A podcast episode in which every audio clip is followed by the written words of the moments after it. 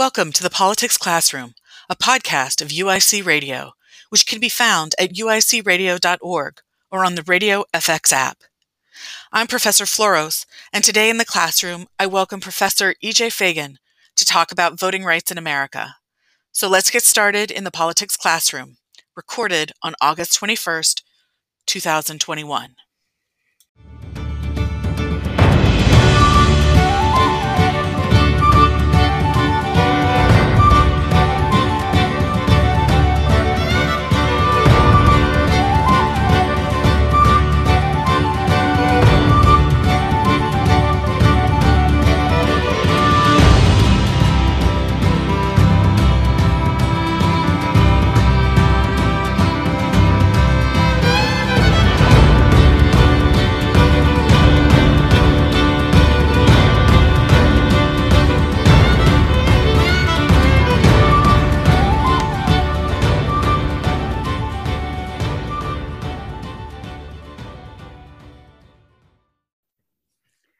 Welcome to the first episode of the Politics Classroom in 2021.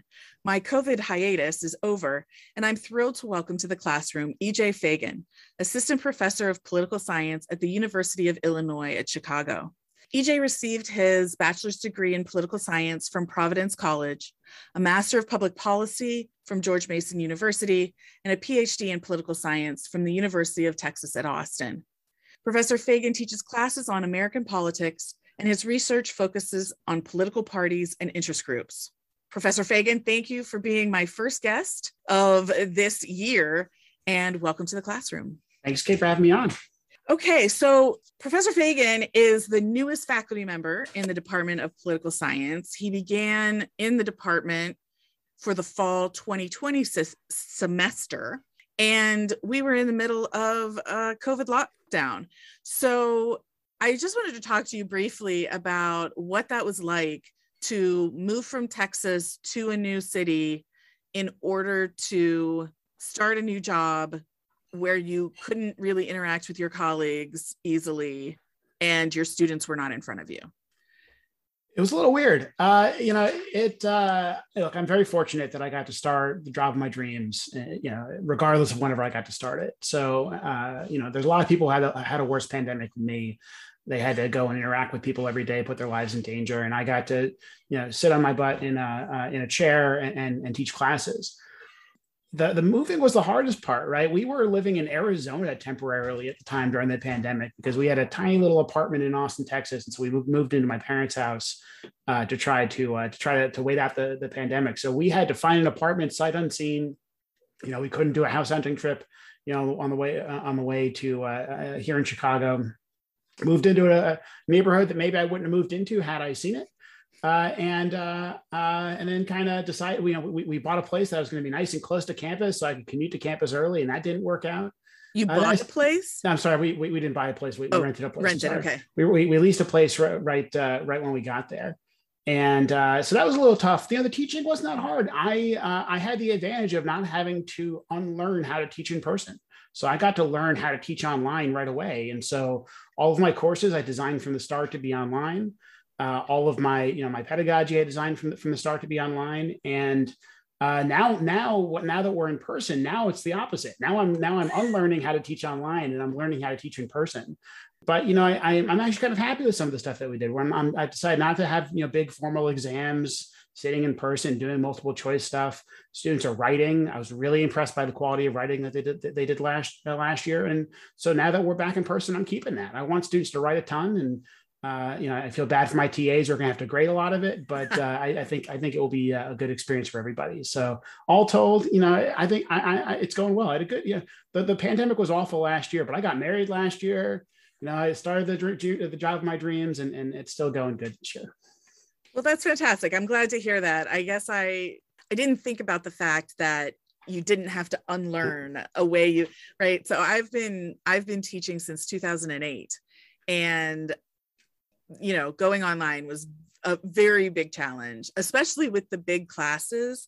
I didn't realize how much I relied on the body language and facial mm. expressions to whether students were with me or not. And yeah so that was that was definitely challenge well good the new semester is starting, and are you are you teaching all your classes in person? We're all in person. I got two uh, 45 person lectures in person uh, this semester, and uh, 8 a.m. Monday morning, we're, uh, we're, we're starting off. So I'm excited for that. Wow. I have one remote 146 person intro to international relations and a 30 person one day a week movie class.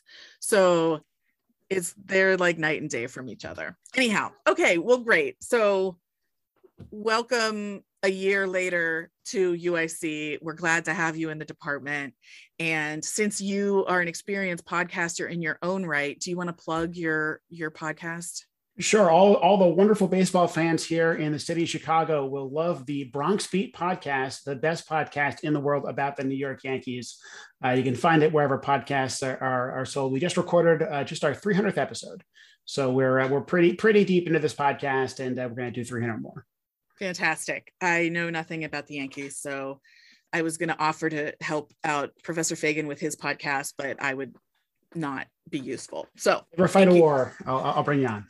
Thank you. I mean, maybe we could talk about crosstown rivalries in the in a civil war context. I, I'm not sure. So, what I wanted to talk about today is voting rights. You know, we had a presidential election last year. We had some controversy about how the election went, even though there's no evidence that there was anything wrong with the election.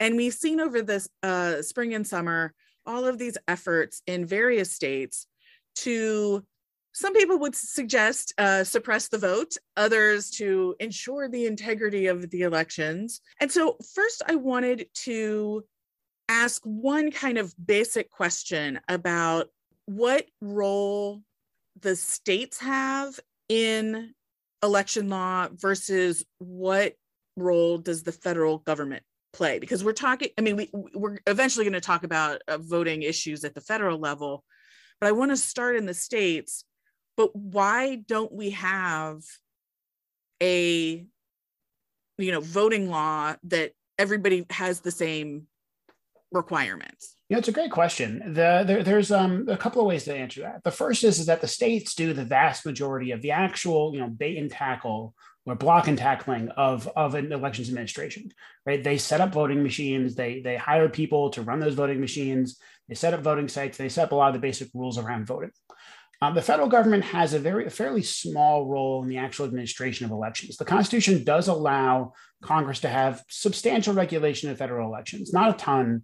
Um, and, and, in practice, there's only been a few kind of specific kinds of cases where uh, the Constitution, you know, uh, uh, where the, the federal government, where Congress has passed laws to help administer local elections, mostly around the Voting Rights Act and its renewals, um, which are in response to, the, to, to civil rights violations. But besides that, you know, there's no federal right to vote. The, the, the federal the, the, the, U.S. Constitution was designed at a period of time when almost no uh, no one in the population was allowed to vote. White male landowners are the ones who um, who were allowed to vote in the beginning, and that uh, franchise was slowly expanded over time. It wasn't until almost 30 years uh, into our Constitution that you actually had wide you uh, widespread white male enfranchisement, let alone uh, everybody else in society. Women weren't, get, weren't given the right to vote uh, until there was a constitutional amendment passed uh, 100 years to, to, to, do, to do so. Just to correct you, women earned the right to vote.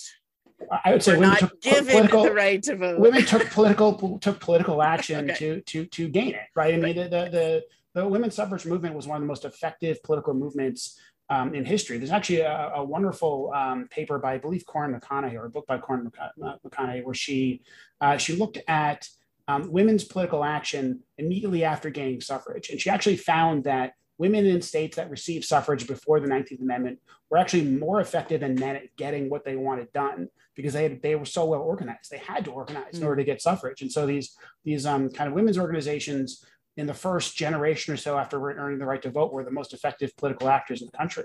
Hmm. And, um, and, and I, I, think there's a very strong argument that um, African American uh, uh, African American organizations after the civil rights movement, and to some degree to, to today, are incredibly effective in mobilizing uh, their members uh, uh, to vote. But the, the, the reality is that there's no there's no right to vote in the Constitution. There are there are ways you cannot prohibit the right to vote, You cannot prohibit the right to vote based on gender. You cannot prohibit it based on race. You cannot prohibit it based on age uh, over the age of 18.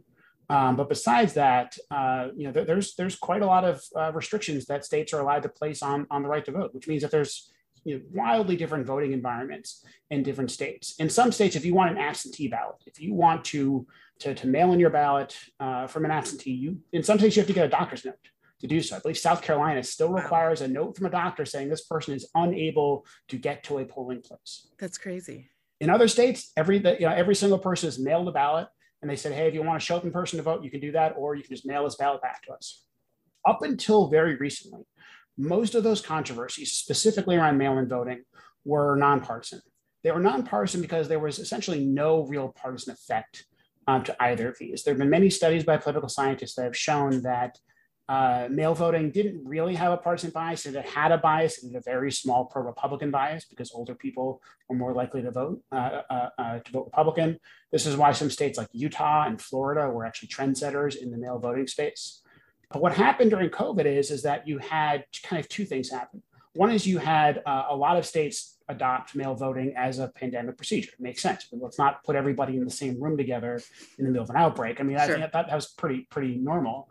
And then you had Donald Trump come out and preemptively call foul on that, but preemptively say, no, no, this is an illegitimate procedure and mail voting is, is, is illegitimate. Now, he probably did this because he thought he was going to lose. And he wanted something to say in, in, in case he was going to lose. But its effect was to build in a new partisan bias to mail voting. So by the time the November election came around, you took a system that used to be very universal, very, very nonpartisan, and um, all of a sudden, you had Democrats wanting to vote by mail and Republicans not wanting to vote by mail because they're taking that, their cues from Donald Trump, both sides, um, which meant that there were huge disparities in mail voting. And mail voting probably, uh, or, or at least may have come close to essentially winning the election for Democrats, specifically because you, had, you, you might have had a little bit lower turnout in some states among Republicans. And so the biggest kind of voter suppression or kind of uh, renewed voter restrictions uh, that we've seen come out of this election have been Republican legislatures essentially severely limiting mail voting, including, for example, Florida. Florida had probably the most modern voting system in the country, the, the best voting system in the country by, on a lot of accounts, um, because they were so embarrassed 30 years ago after the 2000 election. Huh. They established a great voting system. And the Florida legislature took this voting system, which probably had a slight Republican bias in a state with a lot of Republican retirees in it, and uh, have severely limited mail voting in, in that state. At the same time, a number of, uh, of liberal states, Democratic states, have done the opposite. They've expanded voting uh, above and beyond kind of the emergency pandemic procedures, uh, and um, and now now a lot of states like New Jersey are going to have essentially this modern mail everybody a ballot version of mail voting just as a, you know, there's probably doesn't need to be said, but there's no evidence to suggest that mail voting is more likely to result in fraud or, uh, or really any problems. Um, it increases turnout. We know that, um, especially for elections that are kind of low salient elections, right now, California. What, what do you mean by that? Sure. A salient election is one that people care about a lot. And so a presidential election is high salience because everybody cares about the presidential election. To some extent, a, a midterm election is is kind of high salience, but you know not super high salience. Not everybody votes in the midterm election. There's a lot of people only vote in presidential elections. We have a lot of other elections in this country. Uh, we, we vote for school board. We vote uh, we vote for runoff elections. We vote for special elections. Um, we, we vote all the time. We vote more than in any other country in the world. There's, there's an old saying that if it's Tuesday in America, somebody is voting somewhere unless it's Christmas. um, and and, uh, uh, and I think you're going to see this coming up soon in California. So California right now is about to undergo what's called a recall election. Mm-hmm. Uh, we hope to have a special podcast episode on the recall election coming up soon. And one thing to look out for is the last time California had a recall election was a very low turnout election. You had to be really angry, and really, really, really attentive to uh, to get you know, to bother to go out and vote in that election. Well, this election, uh, you got a lot of people who might not even know that there's an election going on. They're going to get a ballot mailed to them, and uh, I, I, suspect you're going to have a fairly high turnout election there, and that might prevent a uh, a weird outcome. Uh, I'm actually I'm actually ta- uh, working with some folks in California on a research project, and they've actually said the opposite that they're really? worried that not not that that they're worried that Democrats will be low turnout voters even getting the mailed in ballot because they're just not like this couldn't possibly go wrong kind of thing right? And they're worried that something will go terribly wrong. Yeah and it could be you know that's the great thing about new data is that we don't know what the what the result is going to be i i would probably bet on on this being a higher turnout election than the last recall the way i'd probably i'd probably okay. say it um, we'll see how high that is and we'll see if there's a partisan differential but do you happen uh, to know? Do you happen to know off the top of your head what the turnout was in the last recall? I don't, and the last I, recall is when um, how Arnold Schwarzenegger became yeah, governor of California. Arnold Schwarzenegger and 150 other candidates uh, were on the ballot uh, against Gray Davis, who was the, who was the, the, the governor of California at the time. And California was was going going through some some real nasty um, governing issues at the time. There was a real debt crisis going on in California. And the, the vote was yes, we, we want to recall Gray Davis and then pick one of 150 candidates. Whoever gets the most vote wins. And uh, Arnold Schwarzenegger was an easy name to pick off of that list. And um, do you know what percentage of the 150 he got? Uh, it wasn't that high, but it wasn't it wasn't absurdly low either. I mean, if you ever look at that ballot, there's a lot of names on there that nobody uh, nobody was going to vote for. Um, I'm looking up the California recall election okay. turnout. I don't right want to get, I mean, I don't want to get too far off talking about the recall, but th- this was one thing that I was incredulous about that if Gray Davis needs 50% plus one to say, don't recall him, right? So that's the other thing Correct. too. If you want Gray Davis, you have to vote no, which yes. is counterintuitive. But he, so he needs 50% plus one to say, no, don't recall him. But if he gets 50% minus one, then somebody who gets 10% of the vote, if that's the highest amount of any of the challengers, they get to be governor. That's correct. And that's um, insane. Yeah, you know, it, it's not a great system. Uh, it's, it's, you know, these are systems that were born out of what was called the progressive era. Uh, so way back in the in the early 1900s, uh, there was um, a very different political environment. It was a political environment largely controlled by political parties and very corrupt political parties. There was a lot of machine politics, basically people, you know, giving away government jobs and essentially stealing from the public in order to maintain political parties. So it's actually a very high turnout period because political parties had tons of people working for them uh, full time to get to get people out, and those people were paid for by public tax dollars. And so this was one of the the uh, one of the reforms that many states put in place, uh, including, for example, our neighbor Wisconsin, to uh, to kind of curtail the power of political parties. That if political parties put some party boss who was corrupt in power, you could have a recall election against them. I think this is one of those reforms that hasn't held up particularly well with, with the test of time, um, in part because of this turnout problem, right? In part because uh, you end up with a relatively small and kind of angry and attentive uh, set of people who are going to be showing up for election day. I mean, let's, let's be honest, no Republican would ever win a general election in California. Right. A normal general election where uh, you know there was two candidates going off facing off against each other and you had relatively high turnout um, but it's very possible that not just a, a, kind of a moderate celebrity arnold schwarzenegger type could um, uh, could could be the governor of california two months from now but you could have a real kind of you know trumpist republican in there which is not representative of the state and will cause problems politically if if uh, if that happens. I think the I think the important part of this conversation though is that the voting system matters. It matters how you, it matters that everybody gets a mail ballot in California. That's going to affect turnout. It sure. might it might help Republicans. It might help Democrats. We don't really know, um, but it's a very different environment than if you had everybody having to show up. Um, it's a very different environment if you had to request an absent request an absentee ballot rather than one being automatically mailed to you. And what happened during the 2020 election is that I think there were misguided but real beliefs built into specifically Republican office holders about why they think they lost. They think they lost because of the political institutions making it hard for them to win. Um, I would not be shocked if. Sorry. The, yeah, I, am thinking about the electoral college. I'm thinking about you know all these things that are really Republicans like, only need about 46% of the vote or so to control the House, the Senate, and the presidency at the moment, given where yeah. congressional districts are drawn, given the makeup of, of, the Senate, given the electoral college. Now, that, that's not a permanent thing. Barack Obama had actually a, a fairly large electoral college advantage when he ran for president twice. Um, uh, John Kerry almost pulled off a huge upset in 2004, where he was 50,000 votes in Ohio away from losing the popular vote by quite a lot and winning the presidency. Um, so this is not anything unique to, to the Republican Party right now. But I think on something like mail in balloting, I actually think they might be wrong about this. I think there's a pretty good chance that as their coalition ages, as the baby boomers get to the point where they are, they struggle to physically get to the polls, that turning away from mail ballots might actually have the, the opposite effect that a lot of these legislatures are, are, are expecting. Okay, well, so if it were just about mail in voting, so again, there is no evidence that mm-hmm. mail-in voting is associated with large scale fraud, et cetera. But it's not just mail-in voting that is being curtailed in in some of these bills, right? Some it's restricting Sunday voting, early voting, because that's when historically African American churches have mobilized their voters to the polls, right?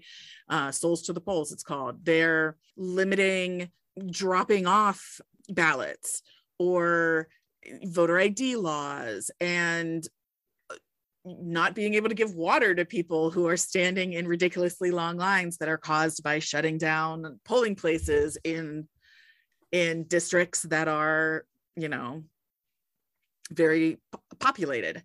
So is is what is the justification for these kinds of of rules, right? So it it's not it can't if if the justification even incorrectly is something is is untoward about mail-in voting that we need to address that doesn't explain all these other laws or other parts of these laws. So, so what is the justification that's being used for some of these other provisions? So the justification that is being used is voter fraud, right? We're gonna we're going to, or some of it's voter fraud, some of it's just kind of you know we're trying to make it easier on election administration. So the when when you ask some of these legislatures about uh, why they're cutting down early voting days. They might reply you know, and say, "Hey, we're we're trying to make it easier on the the people that we're paying to to administer these elections. They can't they can't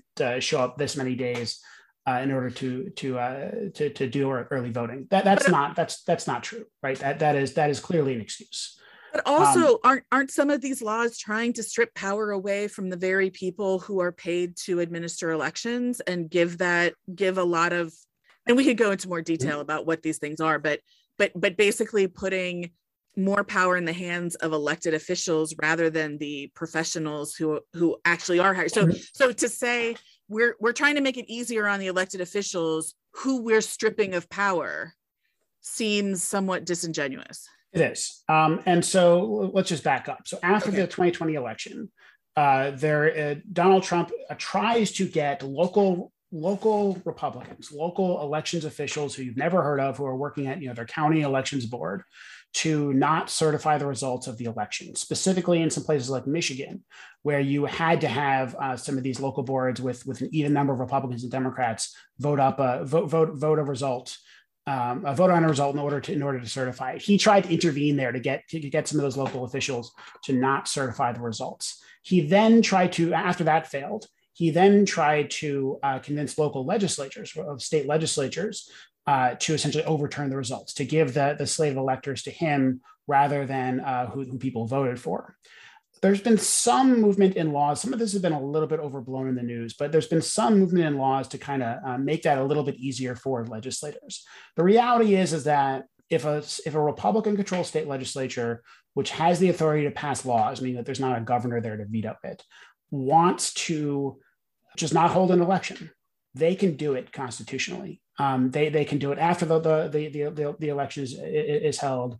That's just that's just the the reality of the Constitution. That that there, there's there's nothing that says we have to have a popular vote in a state for for a uh, for for a president. Okay, sorry. That, let, let, let me clar- ask a clarifying question because I'm not sure if I understood you. So after a vote has taken place, the legislature can pass a law saying we don't care what the vote said, or they can say before the election, we're not going to have an election. So this would likely end up in court, and we don't know what the courts would say. I would hope the courts would say this is an ex post facto law, uh, that if you passed a law after the election to say to overturn to overturn the results. What some of the laws that have been um, proposed by by some state legislatures, and most of these have actually not been passed. They've been pulled back before they've been passed. Specifically in Texas, um, uh, one one of these clauses was, was pulled out.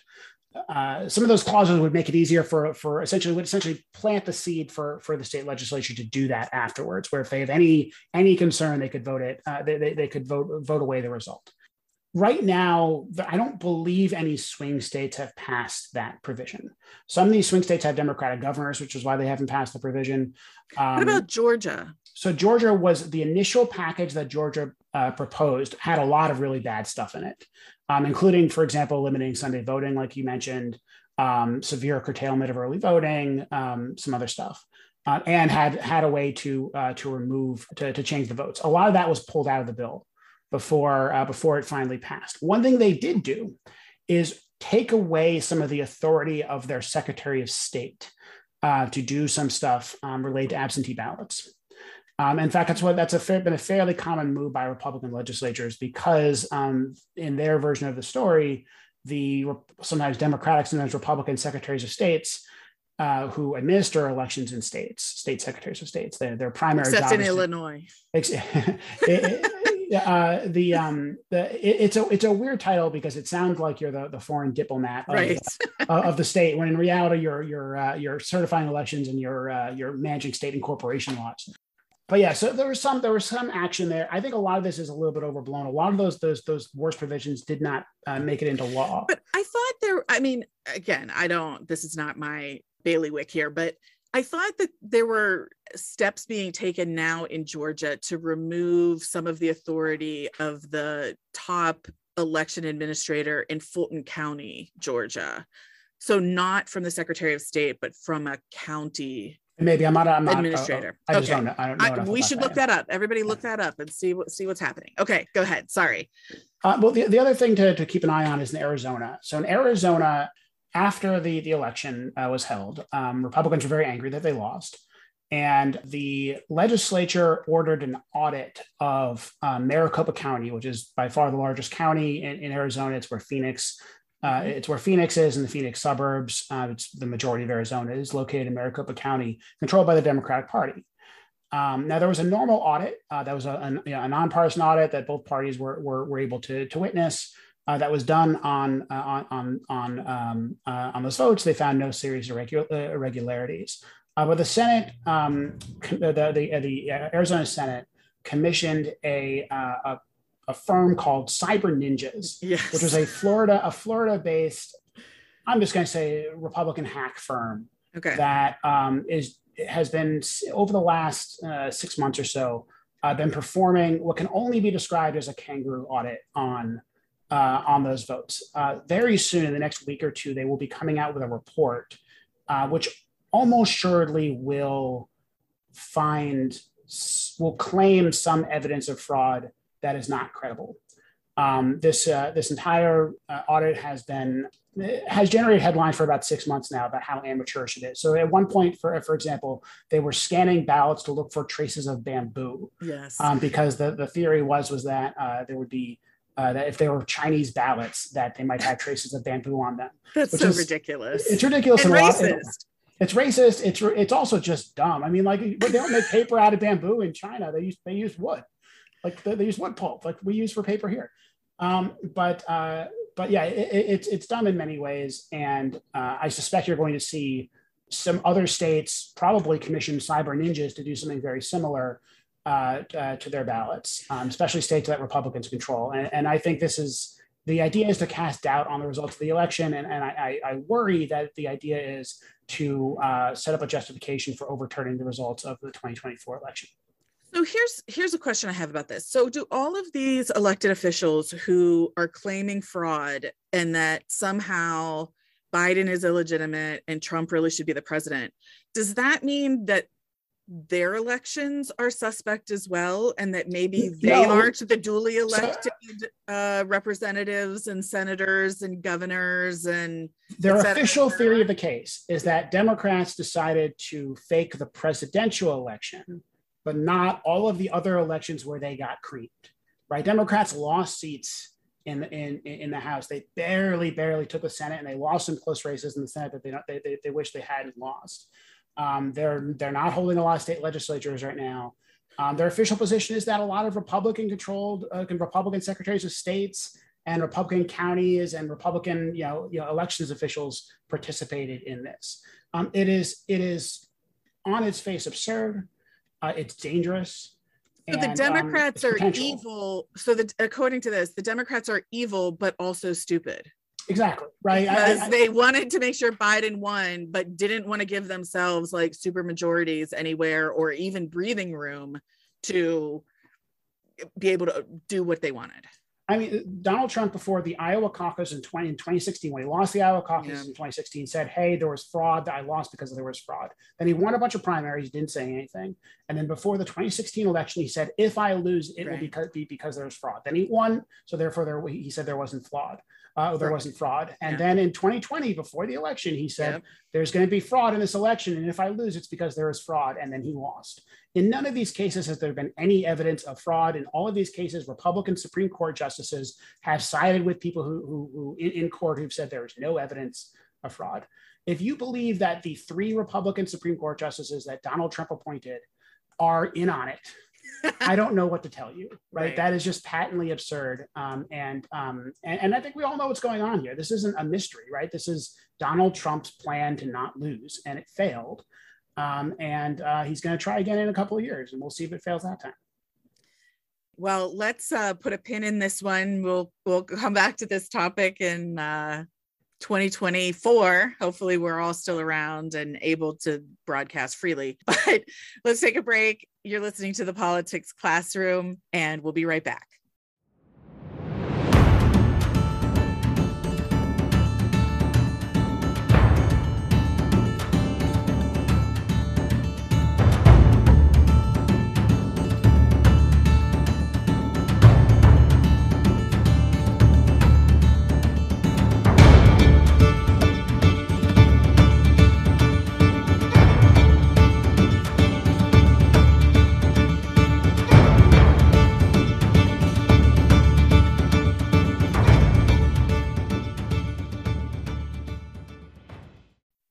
Okay, welcome back to the Politics Classroom, a podcast of UIC Radio.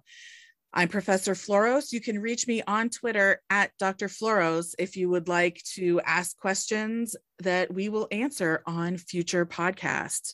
In the classroom with me today is Professor EJ Fagan of the UIC Political Science Department, and we are talking about voting rights.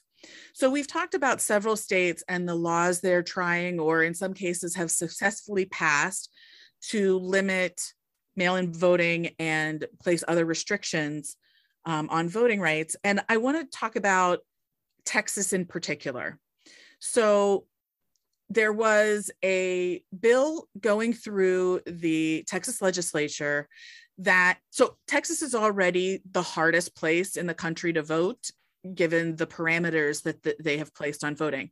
And according to detractors of the bill, this this new bill would severely hamper, even more so, uh, the right to vote in Texas.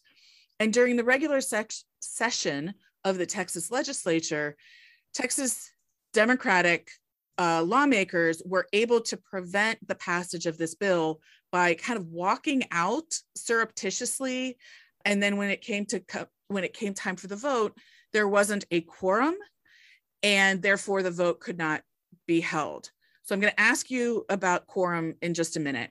But almost immediately after uh, the session expired the governor governor abbott called a new session to take up what are supposed to be emergency issues but included this voter suppression bill. I don't know. Some people are calling it the suppression session. I think that's, I think that's a fair, a okay. fair characterization. Okay. And so the Democrats, who are a minority in the Texas legislature, a large number of Texas Democrats in the House, Texas House, fled the state on July 12th and decamped to Washington, D.C., where they spent some time lobbying the national, you know, U.S. Congress to pass legislation, which we will also talk about in a minute, that would basically either undo or not allow what it is that Texas is, is trying to do. This flight from the from the state lasted for 38 days. On Thursday, August 19th, folks broke the boycott and now it looks like that quorum can be reached in order to pass these laws. So first of all, briefly, can you can you explain to me what the what this procedure, sure. this whole quorum, and if you're not physically there, they can, nothing can happen. Sure. So a quorum requirement is the number of members of a legislature who are required to be present in order for the legislature to do business. Um, so in some legislatures, like the United States Congress, that's just a majority. So if you have 100 senators, you need to have 50 senators present in order uh, to do, or 51 senators uh, present in order to do business, or 50 plus a tiebreaker. In many states, though, there's a supermajority requirement. That is, it is more than 50%, which means that uh, you need you might need 60% or 65% of, of, the, of the members present in order to do business. I believe in Texas it's two thirds. Uh, that means that if the minority party, which does not have a majority, wants to walk out, uh, they have the power to stop any business being done in that legislature.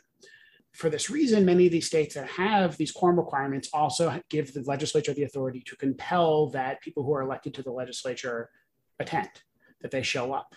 And so, if you want to, and this is common in, in many states, Oregon, in, in, for instance, um, the Republican minority in Oregon uses this strategy all the time if you want to uh, prevent any business from being done, to, to, essentially not allow any any law to be passed, what you have to do, what you can do is you can leave the state.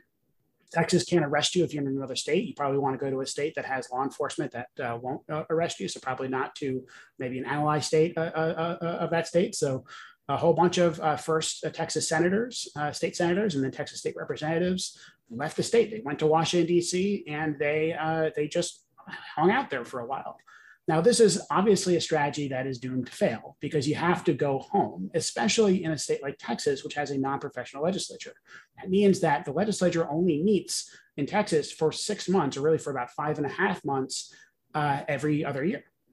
And so every other uh, year, every other year. So members, they don't take a big salary. They have jobs, they have lives, they have kids, right? They, they, they can't just pack up and leave and, and hang out. You know, the whole, the whole Democratic party of Texas can't just hang out in DC for a year and a half. Right. Um, so this was always a stunt, right? Which is, you know, the way that many political actions work. It's, it's, it's similar to what you might think of a protest. They were trying to gain support from federal, from, from, from federal legislators, from national media for um, this kind of anti-voting rights uh, or to, to oppose this anti-voting rights bill that Texas was was passing. It's similar to what we're going to talk about later, which is a filibuster, but it's actually much stronger than a filibuster. There's a constitutional requirement that prevents this from happening.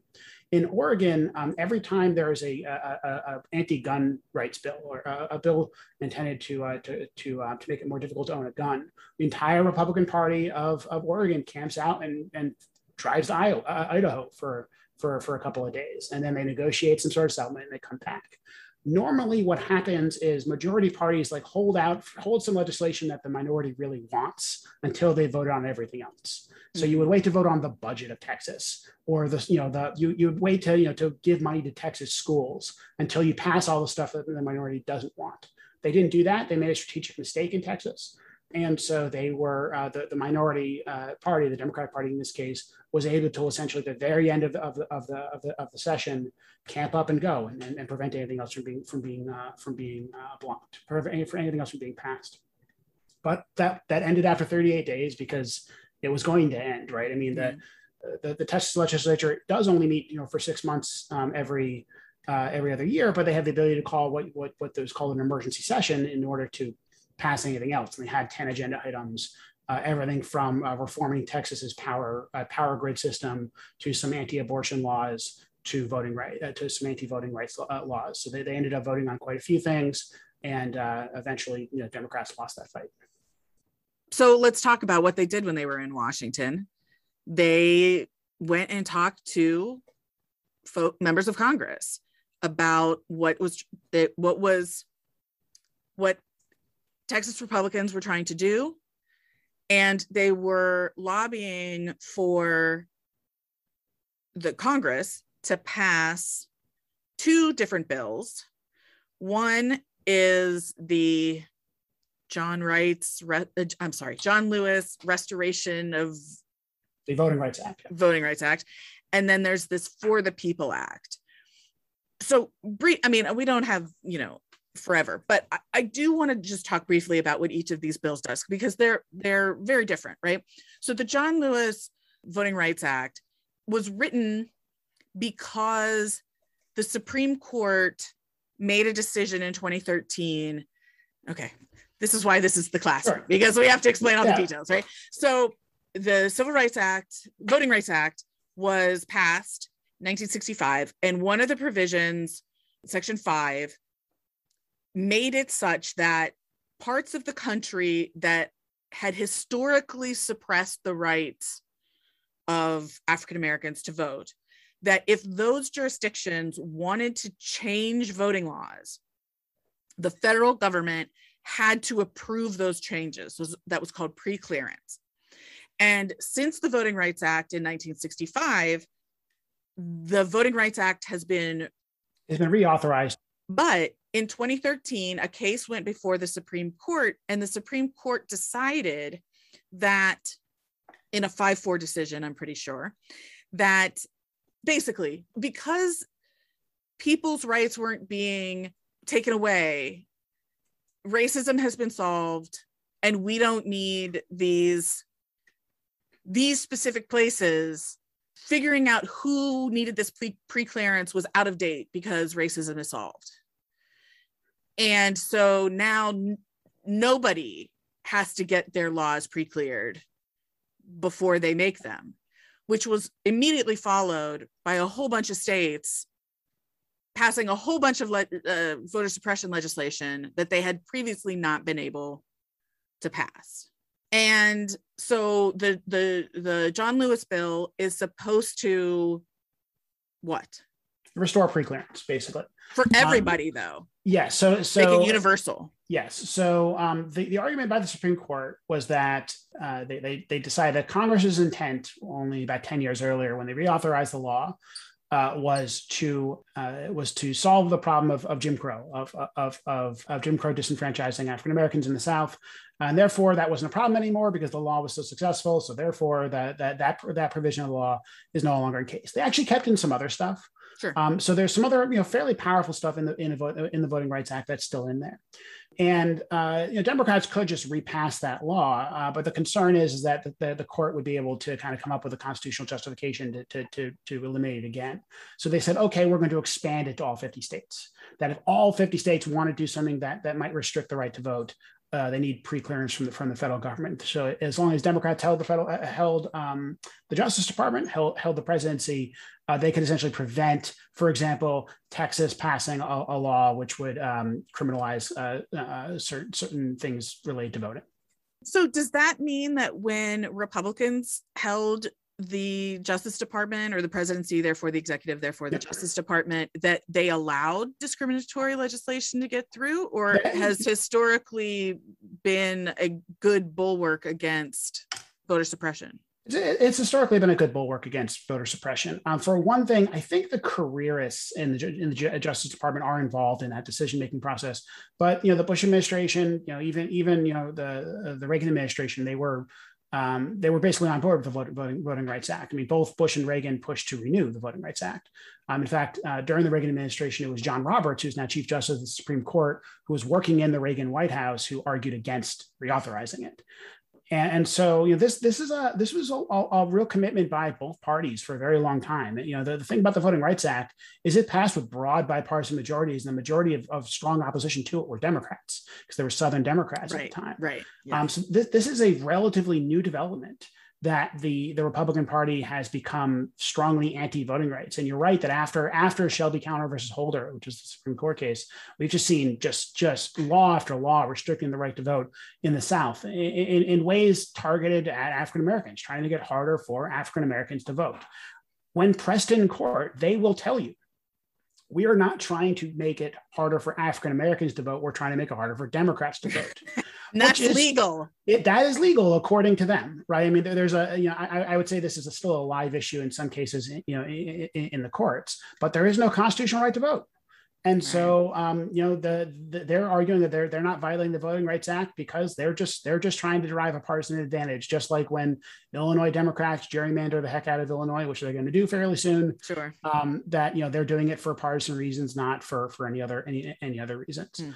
Okay, so I'm sorry, we're running out of time, and and I definitely want to Mhm. get to the filibuster, but I also want to talk about the For the People Act, Sure. which is very expansive. I think it's more expansive than people think it is. It includes things like getting dark money out of politics, right? So you have to declare who is donating and and there are some campaigns that have to donate but then there are these super PACs that who knows who's giving money to that, right?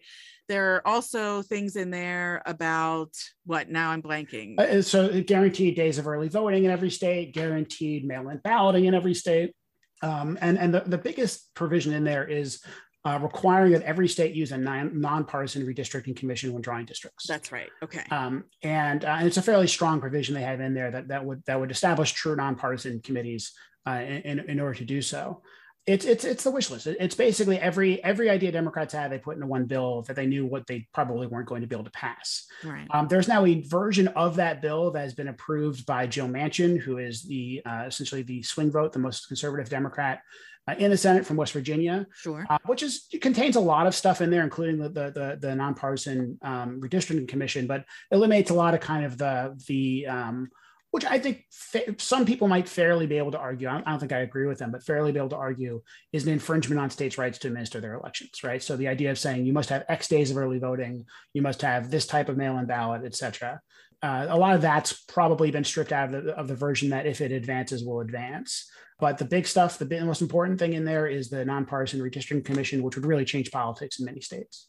I think, okay, well, maybe we'll have you back for more of a conversation.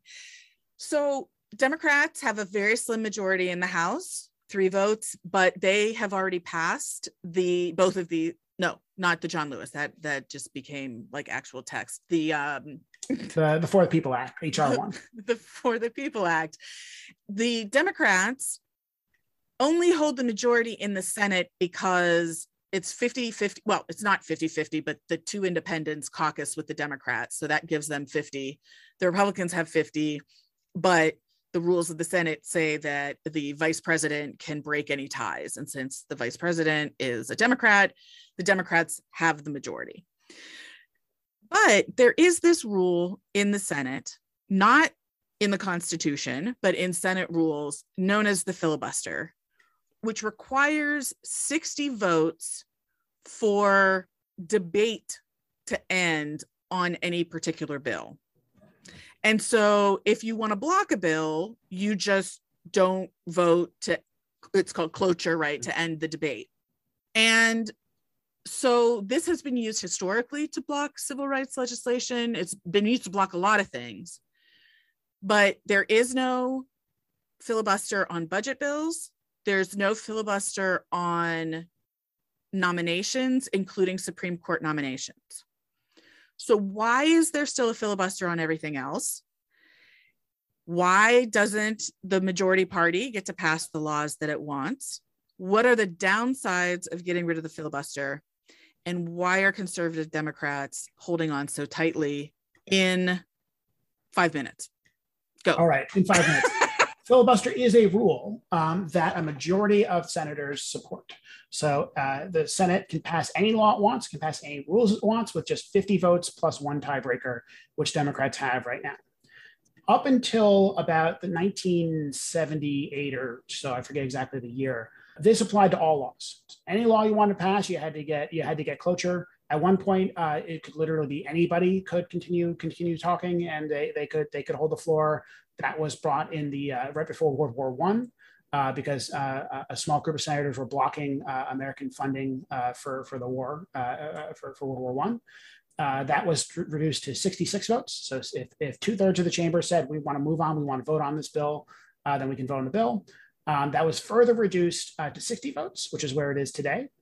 And uh, car- and then after that we started kind of carving out exceptions. So the first exception we carved out was for budget bills because it was really hard to pass a budget. The senate wasn't passing its budgets on time.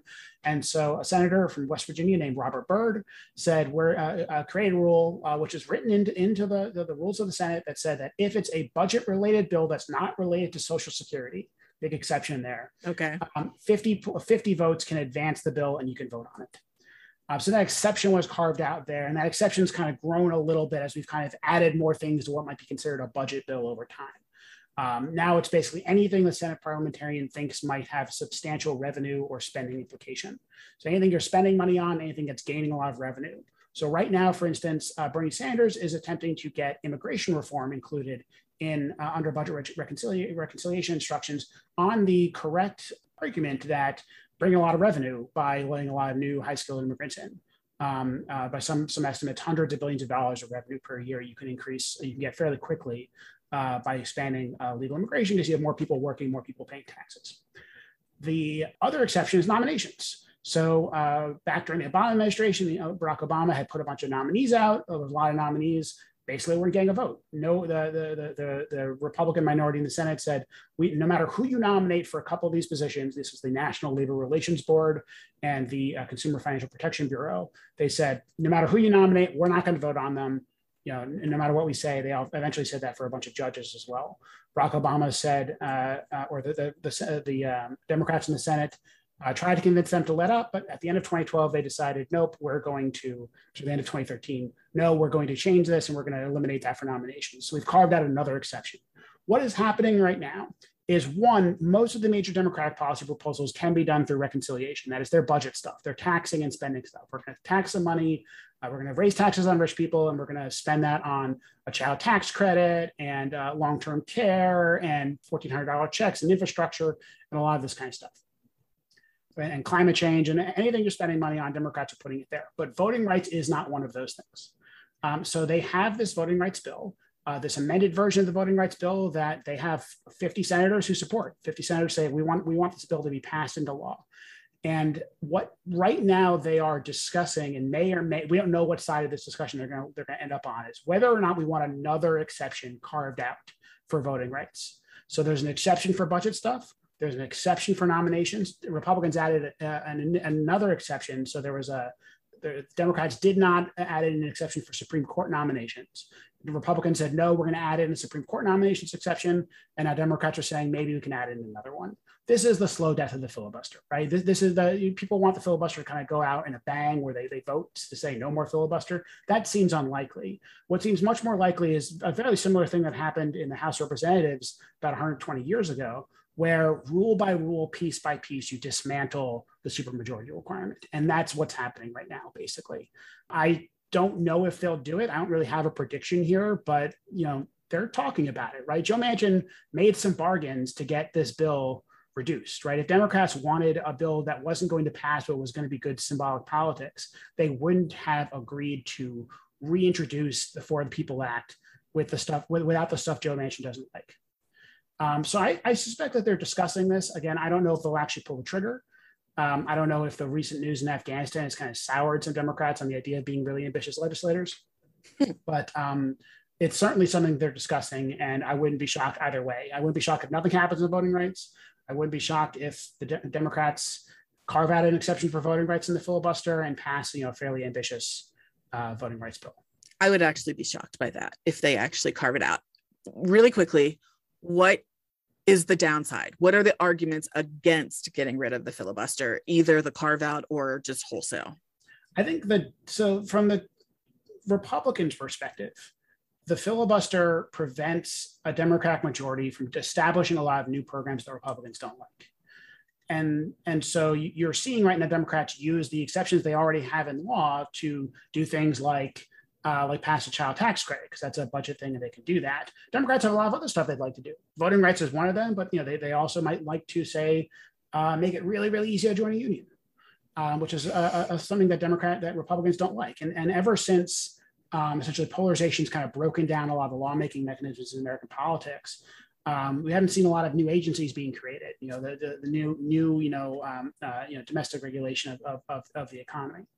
For Democrats, the downside here is that they eventually won't control government and they have a structural disadvantage in the Senate, which means that Republicans with fairly small majorities or even without a majority would be able to take control of the Senate. And there's a lot of stuff that is built into law right now that that when you know when Republicans controlled control all three branches of government in 2017, they didn't do. Like they didn't eliminate the Environmental Protection Agency. They didn't eliminate the National Labor Relations Bill Board. They didn't, uh, you know, uh, try to uh, gerrymander the electoral college. Right? There's lots of things that you could imagine somebody who could has the power to change laws doing. As a political scientist, I think it's important for parties to be accountable. And right now, I think I, I, I think both sides should be making promises in elections, and when they win an election, they should have the chance to carry out their uh, their policy agenda. And if voters don't like it, if voters don't like you know, Republicans gaining power and eliminating the EPA, I think they should vote them out. And if voters don't like Democrats gaining power and passing a major voting rights bill or whatever, I think they should vote them out.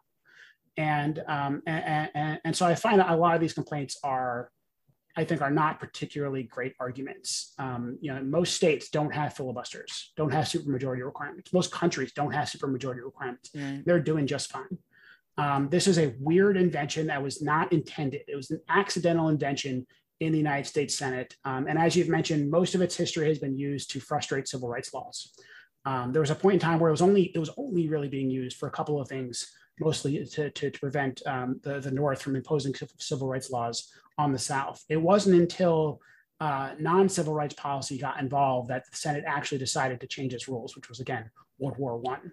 If there's something that the Senate wants enough, I think they eliminate the filibuster. Uh, whether or not that's the case this this session, I, I don't know. I mean, I, I, think right now that you know Democrats can do a lot with 50 votes, and, and maybe that's that's all I need. They're they're about to pass major major policy changes with 50 votes. But if these voting suppression laws go into effect, they might not ever be the majority again. Maybe. Um, you know, I, I, think we're overstating the, the, these voting rights laws a little bit.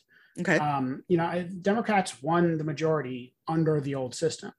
Some of these laws, like for example, in Texas, are criminalizing a sm- very small percentage of activity. So, for example, the Texas law would put some people in jail who um, essentially what they what some people derisively call ballot harvesting, which is just normal politics where people would you know help uh, you know a senior citizen you know bring their ballot to a to the uh, to the uh, election administration to, to a drop box. Criminalizing kind of basic activity like that, it's probably not going to change the results very much. You know, voter ID has been shown by political scientists uh, to essentially have very little net impact on elections um, in part because it appears to just energize or organize people who, who, who are targeted by it. Um, that doesn't mean it doesn't have any impact. Um, it doesn't mean it, it, can have impact if you do it, you know, if, if you do it in, in, a particular way. Uh, but for the most part, this is this is stuff that helps one party or the other on the margins, not in a really big way. The one exception is partisan gerrymandering. If you had partisan, you know, nonpartisan uh, uh, redistricting commissions in every state, um, there'd be a lot of states where Democrats would, uh, would would lose seats. There'd be a lot of states where Republicans would lose seats. But generally speaking, whoever gets the majority of votes in the country would probably win the election, win, win the House of Representatives. And right now, if Democrats don't win the House of Representatives by four or five points, they're going to lose the majority, and, and Republicans will take that majority. Um, for the Senate, you know, this none of this is, impacts the Senate, right? right? You know, the Democratic Party is structurally disadvantaged in the Senate because a lot of big states are Democratic states, a lot of small states are Republican states, and there are more small Republican states than there are big Democratic states. By some estimate, estimates, the Republicans have a six to seven point advantage in the Senate, which is just huge. Um, it's why Democrats are the moderate party or the, the more moderate party, and Republicans are the more extreme party because the Republicans can be and they can still get the majority this this bill doesn't doesn't impact that and also those, those dynamics can change real quick if the filibuster goes away then it would be easier for dc and puerto rico to become states though wouldn't it that is that's the other big one right, right I mean, yeah. That, that's in the for the people act Ah, and, I didn't um, realize that. Yeah, okay. I forgot to mention that. That's in the For, the For the People Act, and that's the other thing that would make a big difference because that would essentially give Democrats two easy seats in uh, in DC. Puerto Rico, you know, uh, well, Puerto Rico Oh, it is unclear what party would win huh. in Puerto Rico. Interesting. Um, Puerto Rico one doesn't have a Republican and Democratic Party, um, but they do have parties that are like associated with the Republican and Democratic parties. but Republicans win statewide in Puerto Rico all the time. Hmm. Uh, the governors of Puerto Rico are very common, which, which is why up until basically 2020, both parties had had an endorsement for Puerto Rican statehood in their platform every single year. There were different, differently worded, and you know some kind of were, were a little more mealy mouthed than, than, than others. But for the most part, every year both parties, Republican and democrats said we support Puerto Rican statehood. And frankly, I don't know what party would win those Senate seats. Hmm. It'd be a weird race. Um, Puerto Rican politics have largely been defined by independence. There's been a pro-independence party and an anti, anti-independence party, and if you eliminate that social cleavage within that society, I don't know what happens. It would be a fa- it would be a fascinating state uh, state to watch, and and um, again, I wouldn't be shocked if if uh, if that's not two free seats for Democrats. But hmm. DC, I think you're right. Right, DC is clearly a uh, would be a big advantage for Democrats. And frankly, it's it's shocking to me that during the brief period that Democrats had 60 votes, that DC did not become a state in 2009. It's hmm. a- absolutely shocking to me as somebody who's living in DC at the time. It's one of those things I'm sure Democrats look back on and deeply regret not doing. Hmm. All right. Well, I could talk about this for hours and hours and hours, but we don't have hours and hours and hours. So we're going to leave it there for right now. Thank you so much, Professor EJ Fagan of the Political Science Department at UIC, for talking. And hopefully you will come back soon so we can continue the conversation. Thanks for having me. You've been listening to The Politics Classroom, a podcast of UIC Radio, which you can find at uicradio.org or on the Radio FX app. I'm Professor Floros. You can reach me on Twitter at Dr. Floros if you'd like to ask questions that we will address on future shows. Join me next week, but for this week, that's all I've got. Class dismissed.